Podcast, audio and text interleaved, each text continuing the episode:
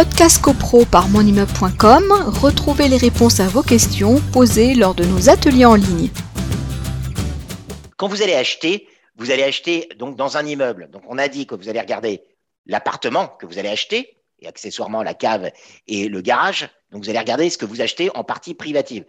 Le deuxième, euh, la deuxième vision, vous allez regarder les parties communes à l'intérieur desquelles se situent les lots que vous allez acquérir. C'est ce qu'on a dit, les halls, les jardins, etc., etc., les équipements, l'ascenseur, la toiture, etc.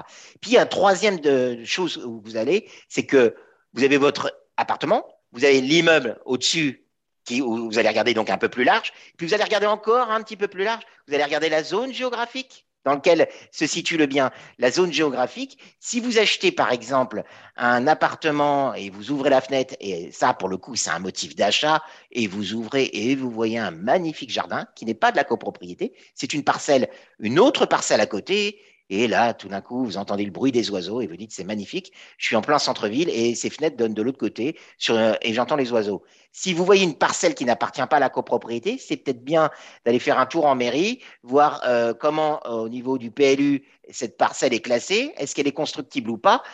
Parce que vous achetez en 2021 et vous entendez le bruit des oiseaux et en 2027, va vous les vendre, mais tout d'un coup, boum, il y a un immeuble qui s'est érigé. Ça, euh, donc, il faut être aussi euh, vigilant ça, par. Ça, ça, peut arriver à tout le monde. Hein. Ça peut arriver à tout le monde. Je confirme. Ça peut arriver à tout le monde.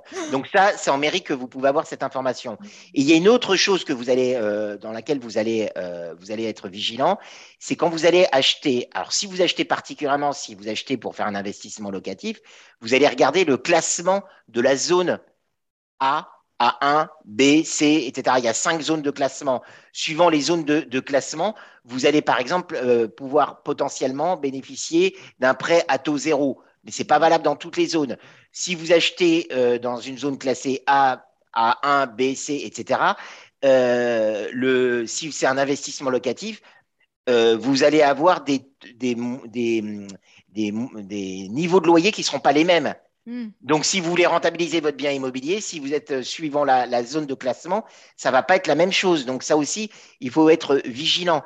Par exemple, si vous achetez par le biais de, structures qui vous proposent euh, des euh, investissements Pinel, de Normandie, etc., en défiscalisation. En défiscalisation. J'ai employé le mot qui fâche, mais c'est Non, mais non, moi, ça parle, tu as totalement raison, c'est en défiscalisation. Eh bien, là, euh, il va falloir être vigilant parce que on va vous bâtir un plan, euh, et on vous bâtit toujours, ne hein, vous inquiétez pas.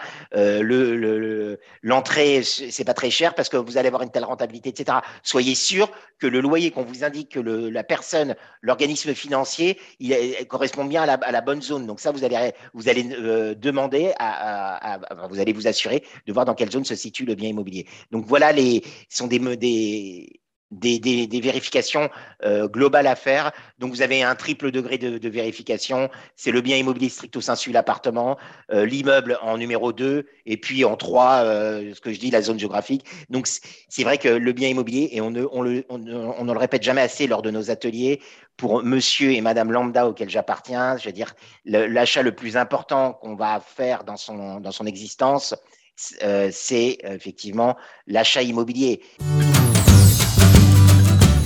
Podcast CoPro par monimmeuble.com, retrouvez les réponses à vos questions posées lors de nos ateliers en ligne.